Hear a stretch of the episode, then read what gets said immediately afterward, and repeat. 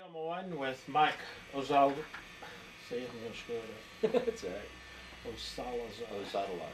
Ozadalar. Jim Owen with Mike Ozadalar at the NASA Goddard Space Center in Maryland. Mike has recently gone through a government audit, a Code 250 audit, and achieved a top score of 96%, one of the top scores in the seven years that uh, the project has been in operation for Parsons. And Mike, uh, what do you uh, think contributed to such a high score in the safety process?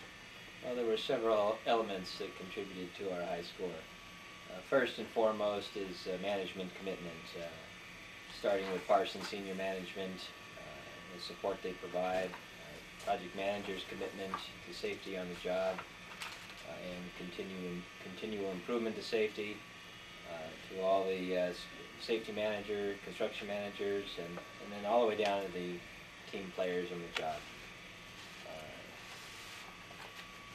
Uh, Other element of it is uh, safety awareness.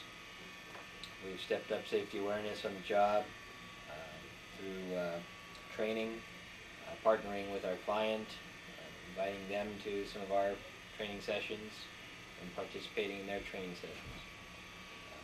We've also um, started having all hands meetings uh, that we conduct monthly, where we share uh, lessons learned from safety incidents, uh, where we talk about uh, safety topics, uh, share important videos, safety messages, and give recognition to uh, good safety on the job performance.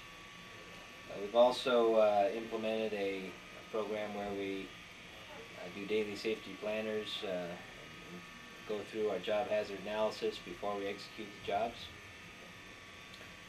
This helps our, our employees think about how they're going to work, look at the hazards in the area, and make sure that they work in a safe environment.